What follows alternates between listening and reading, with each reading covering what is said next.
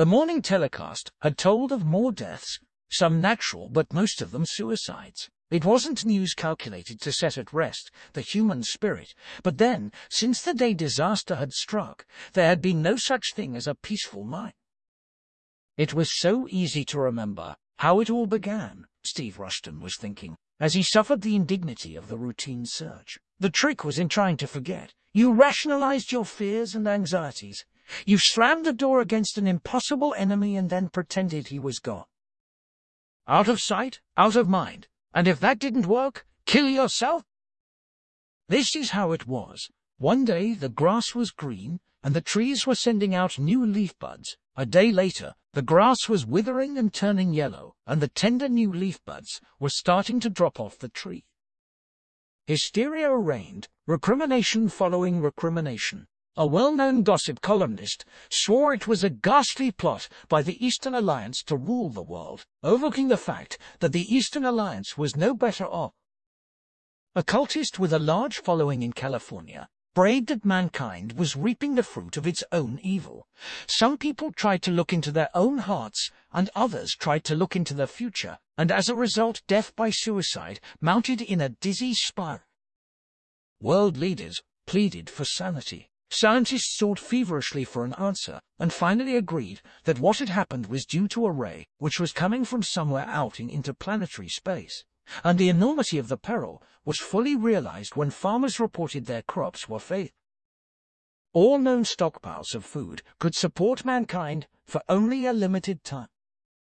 At first, science tried to devise some sort of barrier against the ray, but this was soon given up Nothing about the ray seemed to fit into any pigeonhole of human knowledge. Next, science turned its attention to the manufacture of synthetic food. And when this became an accomplished fact, almost overnight, the world heaved a sigh of relief. But the relief was short-lived. Mankind was suddenly finding it harder and harder to breathe. The secondary effect of the destruction of plant life was becoming all too apparent. So again the world looked toward Papa. Papa had saved mankind once. Now Papa would have to do it again. Steve Rushton, except for a bad moment now and then, was relatively free of fear and anxiety. He had a complete and abiding faith, amounting to a childlike worship, in Papa's infallible ability to get the world out of the horrible mess it was in. Papa had showed them how to synthesize carbon and hydrogen for food. Now Papa had to show them how to make the air once more fit to breathe. The routine search didn't take long. An electric eye, a Geiger counter, and sundry other gadgetry turned Steve upside down and inside out and found him clean. The security guard relaxed a little and said, Okay, Steve. Okay, Steve. You can see Papa now. And don't do anything in there I wouldn't do. Steve grinned politely, and the guard, slapping a thigh, laughed with maudlin abandon, and then suddenly began to wheeze. This damned air! he gasped. What do you expect, for free? Steve asked sourly. Pure oxygen? It's getting worse. Papa will find a way. The guard shook his head. I don't get it. Steve snapped his fingers. It's simple. We breathe in oxygen and exhale carbon dioxide. Plant life takes the carbon out of the CO2 in the air and replaces it with oxygen. Now, with all plant life dead, we're using up the oxygen and it's not being replaced. Well, the guard began. Trust Papa, Steve said. Papa knows best. Sure, said the guard uncertainly. Oh, sure. Steve ducked through the open door. A small overhead light winked from red to green, and the door locked securely behind him. For the next eight hours, Steve would be a prisoner, more, tightly locked up, than if he were in a jail cell. What a guy will do, Steve muttered aloud, for a lousy 200 credits a week. But he didn't really mind being locked up alone in the room. Steve loved Papa. Luckily, his love for Papa was different from his love for Janie Weeks who worked the swing shift. Perhaps it was just as well, for otherwise it would have looked bad on his monthly psycho report. A man might love a maid, but never, never a maid, but never, never, never a machine. And Papa of course, didn't return his affection. Papa was wholly unencumbered by emotion, and therefore completely logical. Papa never rationalized. All Papa knew about emotion, fear, love, jealousy, hatred, greed, and all the rest, was what Steve had helped teach him. Papa never forgot anything, and the more he was able to learn, the more answers he could come up with. And from the standpoint of logic, his answers were never wrong. Sometimes, Papa's emotionless approach bothered Steve. It seemed to Steve that Papa was all the time laughing at the frailties of human nature. Mostly, Steve didn't let himself think about. Papa's real name was Kleinschmidt IVE, after the name of the inventor. Papa was really a superior computing machine, a whiz of a cybernetics brain, covering about an acre of floor space.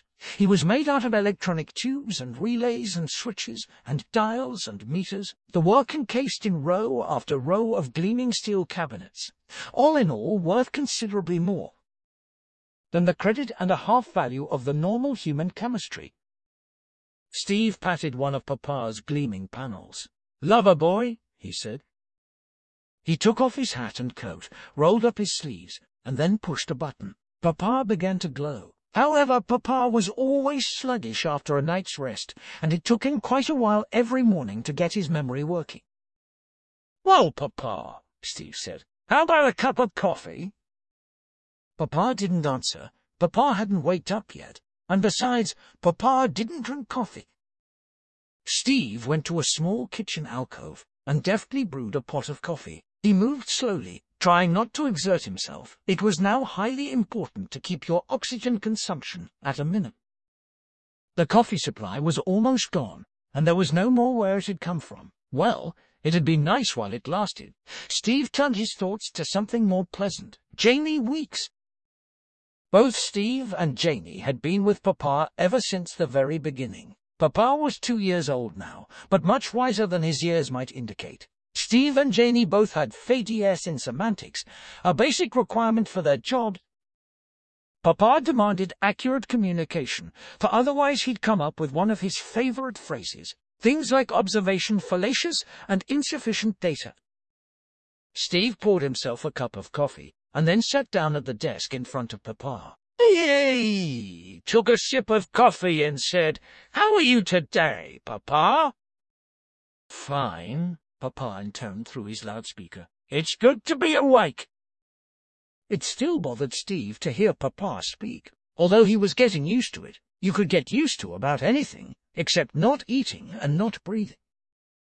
Papa had originally been designed to take a punch tape and reply on a ribbon Fed from a large spool somewhere inside him, the audio and speech channels had been a later refinement. This had come after Dr. Kleinschmidt had killed himself, first going quietly insane, like the inventor of the linotype machine of an earlier era. And the innovation had been Papa's own idea. Another of his own ideas was the power plant which fed and nourished him and which operated totally without human control. He'd come up with still others. The idea that Papa could refine himself had scared Janie, but Steve had accepted it, just as he blindly accepted everything Papa said and did. Steve finished his coffee and then jerked a wire basket to him. A sheaf of papers lay waiting, having been delivered by a pneumatic tube from another part of the building. The papers were covered with a vast array of numbers, which Steve didn't understand and didn't even want. Steve was a semanticist, not trained in the physical sciences. Look alert, Papa, Steve said. Here it comes. Papa remained silent, waiting. One thing about Papa, he spoke no unnecessary word. Steve carefully read off the data from the sheaf of papers, enunciating clearly so that Papa wouldn't misunderstand. It took a long time, and Steve's throat was dry when he finally finished. He heated up the coffee again, since it sometimes took Papa quite a spell to digest a meal. It was almost noon when Papa finally spoke again. Steve scowled and picked up a phone and was connected with the Office of Information upstairs where scientific data was collected from every cranny of the globe and correlated and put into the proper form for Papa to digest. A feminine voice answered. and Steve wished security would allow him to see the voice's owner on the vision plate. On the spur of the moment, Steve said, How about a date? Not with you, Frankenstein. Look, I only work here too. I don't want anything to do with either you or that unholy monster.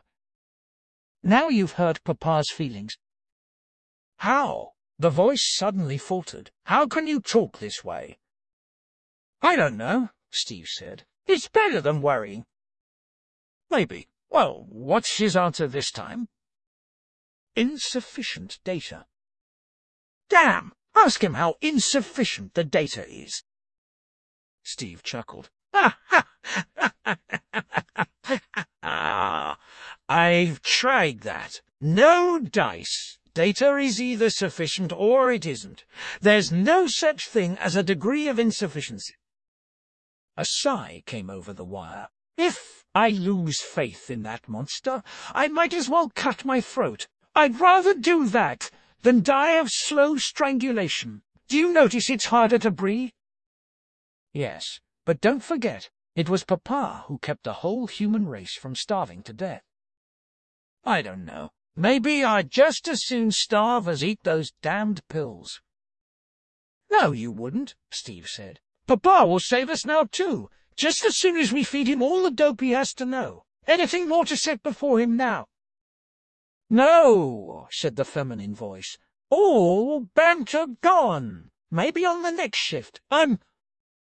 Tough, Steve said. Well, better luck next time. With distaste, Steve swallowed a luncheon pill, feeling that the disaster had taken away most of the joy of living. Still, it was awfully nice just knowing you could stay alive, which was more than a lot of hapless people could say. When Papa had come up with the ways and means of making synthetic food, all the production facilities of the world had been turned to that end. Luckily, most of the necessary equipment had been already in existence.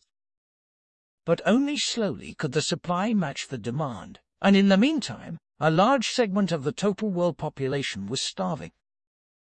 Steve poured another cup of coffee. You wastrel, he told himself. You prodigal of nature. He sat down at his desk and gazed fondly at Papa, who was glowing silently. Papa, who was glowing silently. Papa would save them. Steve thought with childlike faith. Papa was infallible in his logic. Papa, Steve said, when will Janie marry me? Insufficient data, Papa said. Steve sighed, leaning back in his chair. A host of dark thoughts began churning around inside his head. It was better to be doing something, anything, even just talking to Papa would help him stop thinking.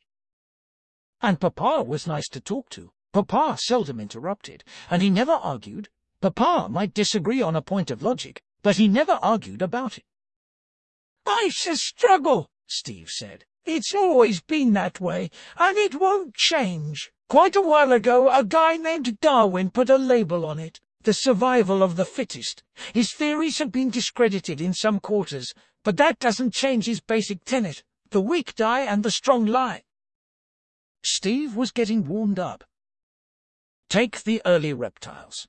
They couldn't keep up with geophysical change and they died off. All you have to do is follow historic evolution. Maybe man was an accident in the evolutionary process, but that's unimportant. What is important? What is important is this. Man became top dog only because he happened to have hands with fingers on them. And man learned to adapt. That's probably the greatest single lesson man learned, although the result hasn't always been pretty. Man learned to kill off the weaker species, and after that he killed off the weaker species, and after that he killed off the weaker races of men. You're cynical today, Papa said. Maybe this is one of my bitter days, Steve said.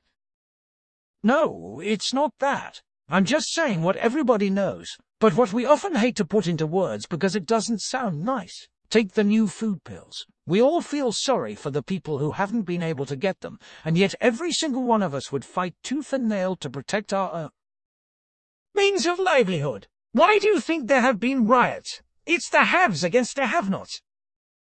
Is that the right attitude?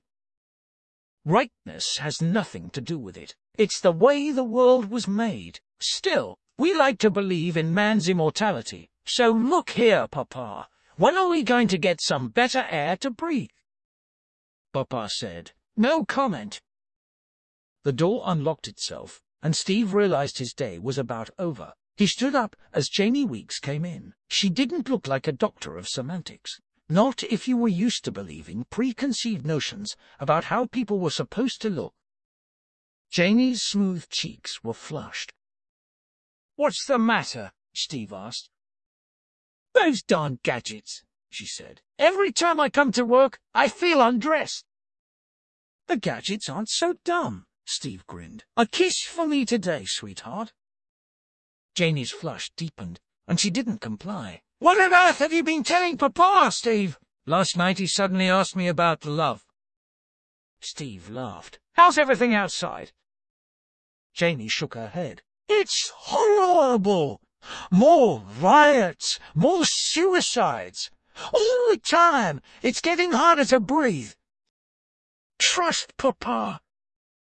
I don't have your faith, Janie said wearily. Surely Papa has been fed enough data to come up with something. Steve took Janie in his arms, feeling her body pliant and soft against him. Then the security guard looked in to remind them that time was up. With tender compassion, Steve kissed Janie on the lips. Jenny, I'll pick you up after work. All right. You might at least act eager about it. We can look at the moon or something. Janie smiled wanly. It seems kind of silly, but maybe it's better than thinking. A gyrocar whirled Steve home. He stared out of the window, but he kept his mind firmly on Janie, partly so he wouldn't think of anything else. They passed the park where Steve had first witnessed the disaster, without fully realizing the final meaning. The grass was gone now, and the bare trunks of the trees thrust upward, already beginning to rot away. It was difficult to realize that never again would he see a growing thing. He turned away, trying to throw the thought from his mind. The faces around him were wooden, and he knew he wasn't alone in his desire to be free of despair. Man! Man! Trying desperately to adapt. Time passed slowly. His apartment bored him, but there was no place to go. He turned on the telescreen. More food riots. More deaths. More deaths. Some of the deaths now, from mountain countries, were from lack of decent air. It was the same old struggle. The survival of the fittest. World leaders were begging for sanity. It seemed like an empty plea. No, there was still Papa. Papa wouldn't let the human race die. Steve grinned without mirth. Keep your chin up. Laugh at fears and anxieties. Kid around and be tough and act callous as hell. It was the only way to keep you from cutting your own throat. A knock on the door. Steve ushered Johnny Carlyle in. Johnny was a brilliant physical chemist. It was he who, weeks ago, had put all known data into the correct form for Papa to digest, and Papa had come up with the formula for the food pill. Hi, Johnny, Steve said. How's tricks? Johnny flopped into a chair. Lousy. No luck yet. You ought to know. Look, Steve said. Can't they stop the damned ray? We've given up on that, Steve. We just can't fit it in with anything we know. It's a terrible emergency, and we haven't time to fool around. We've got to take a chance and pick out one angle and work on it. Johnny shifted warily in the chair. The angle we've picked is how to get the carbon dioxide out of the air and more oxygen into it. No existing equipment can do the job, at least so far as we're able to figure. Kleinschmidt IV is our only hope. Steve nodded. Where's the ray coming from? We can pinpoint it, Steve, but that doesn't help. We're pretty sure it's not the effort of some alien race to conquer the Earth. At least all our known logic precludes this idea. It's too indirect a method for conquest. Trust Papa. I... no, no. Johnny leaned suddenly forward. For some odd reason he's beginning to scare me. He thinks too well, and without the checks and balances of emotion. I've got a feeling the lid is off. Steve grinned. Go ahead and laugh. Johnny grumbled. Our problem now isn't much different than it was before. What I mean is this, the same data ought to show us how to beat the thing we face now. But all we get out of that cold-blooded thinking machine is the same old answer, insufficient data. There's a missing factor, Johnny? What? What? That's for you physical scientists to figure out. Johnny stood up. Maybe you're right, Steve. Maybe the missing factor will show up tomorrow. Anyway, it better show up damn soon. Later that night, Steve picked up Janie. They went for a ride in the moonlight, but the whole thing wasn't too satisfactory. It was becoming increasingly difficult for Steve to keep the fear pushed out of his mind. Janie began to cry. No, Steve said. Once you start that, you're lost. We've got to laugh in the teeth of danger. Man's always lived by faith. We've got to put our faith in Papa. But, Steve, I'm afraid of him. Nonsense, Steve told her sharply. Nothing new tonight? No. Information sent down a new setup, but it still didn't work. Papa's beginning to sound like a stuck record. She hesitated a moment. What on earth were you telling him today? Um, Mum.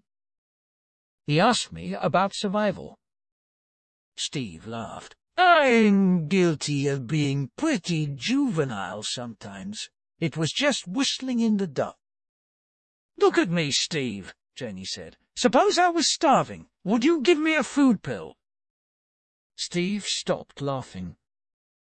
So that's what's bothering you. Janie, sure I would. What I meant was that it's hard to feel real sorrow for somebody so far away that you know you'll never see them or know them. It's always been that way. We read or hear of somebody dying, but we don't really feel it. It only means something. When it's somebody close. I know, Janie whispered. Steve, hold me close.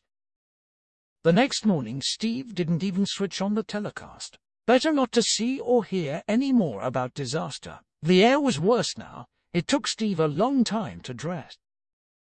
He went to work, trying to close his mind to everything that might magnify the fear. Fear was all around him now. Today had to be the day. Today Papa would find the answer.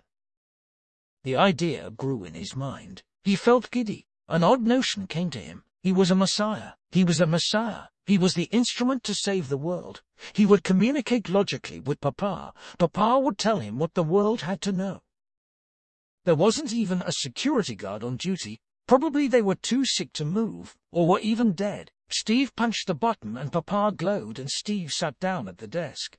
The Messiah idea clung. Steve knew it was stupid, but he was glad of the respite from fear. He gave Papa time to warm up. A sheaf of papers lay waiting in the wire basket. The answer had to be there. He drew the basket toward it. No, Papa intoned. The factors remain unchanged. What? What? Survival of the fittest. We've got to have better air, Steve whispered. You've got to give us the answer. Why? Papa asked. Steve felt his bones turn to jelly. He wished now that he'd never learned to rationalize, so that he could have died earlier by his own hand. Even before Papa spoke again, he knew what the words would be. I don't need air, Papa said.